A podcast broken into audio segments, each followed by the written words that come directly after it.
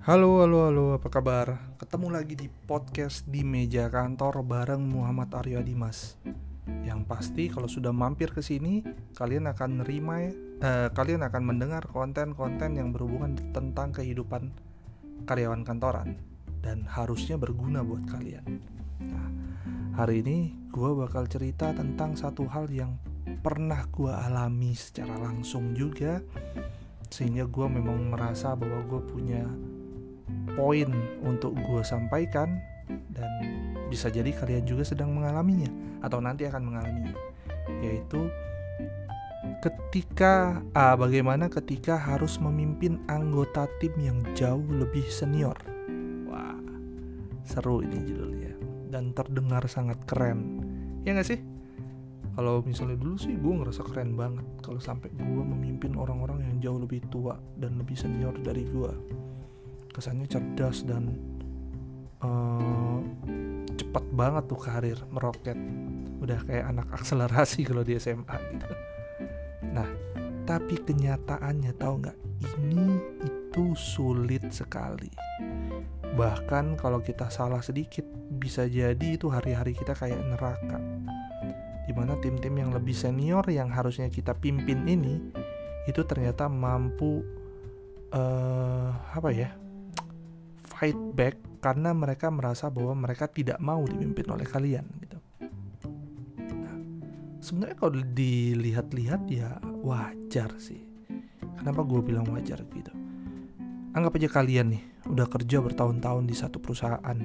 Kalian ngerasa kalian udah contribute maksimal gitu of course kalian itu menyasar atau menargetkan kenaikan posisi lah kalian udah ngincar nih misalnya posisi di atas kalian let's say kalian manajer kalian mengincar posisi GM eh GM kalian kebetulan cabut.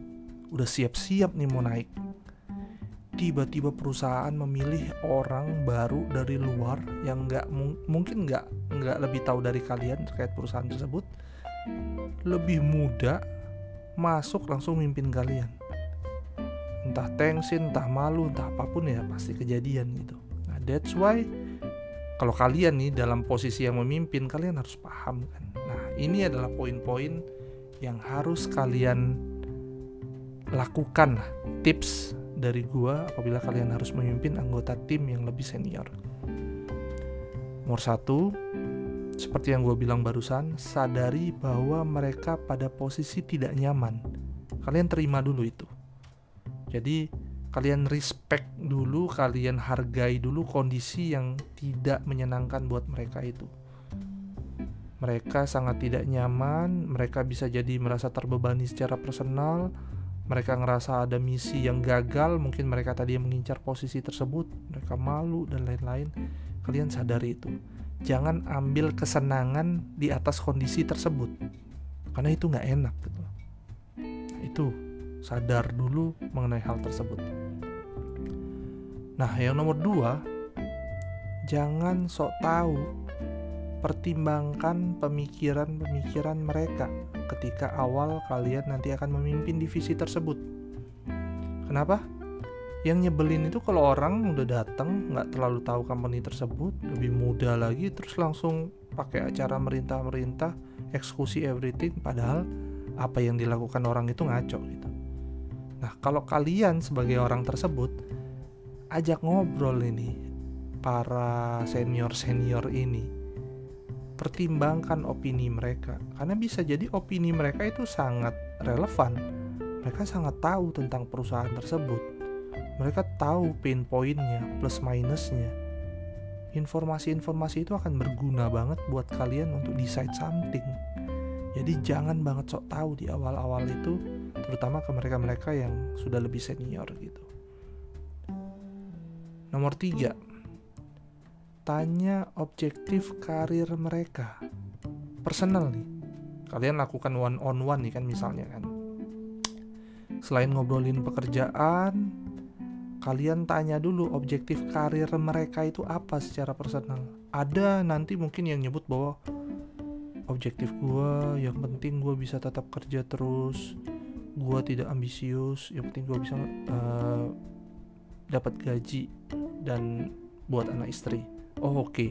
berarti orang ini nggak terlalu ambisius dia cuma perlu di maintain aja tapi nanti ada ketemu orang yang secara terang-terangan bilang gue itu pengen jabatan dan adanya lo di sini menghambat mimpi gue gitu misalnya dia bilang gitu kalau gitu tawarkan bilang bahwa tenang aja kalau lo pengen jadi GM juga bisa jadi lo nanti gantiin gue belum tentu gue selamanya di sini.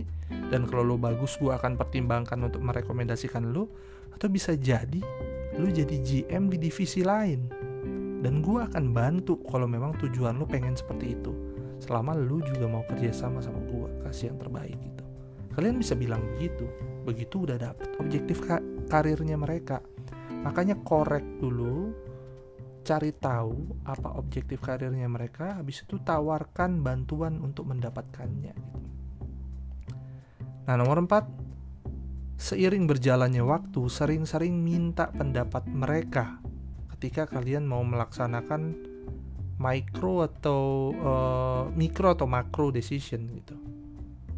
Jadi, walaupun pada akhirnya tetap Anda yang memutuskan, sering-sering untuk minta pendapat mereka nggak harus kayak minta pendapatnya angkuh atau justru minta pendapatnya uh, apa sih terlalu menghormati dengan sangat juga nggak perlu.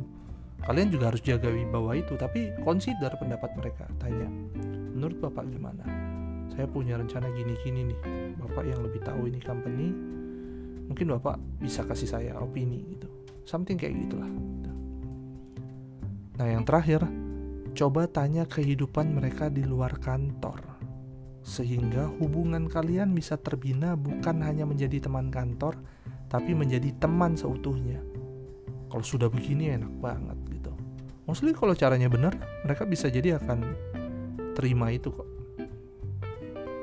Jadi ketika kalian tanya-tanya tentang kehidupan di luar kantor, mereka akhirnya nyaman, mereka cerita tentang hobinya, mereka cerita tentang keluarganya gitu dan pada akhirnya situasi yang tadinya kaku mencair gitu tapi ini jangan jadikan awal doang memang jadikan style leadership kalian gitu nah ini akan benar-benar membantu kalian untuk bisa jadi lebih dekat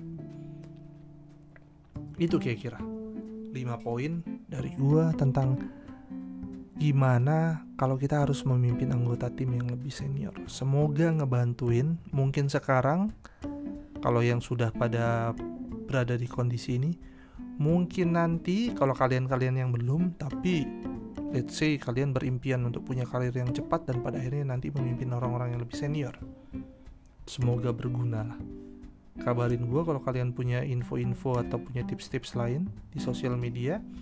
Sampai ketemu lagi salam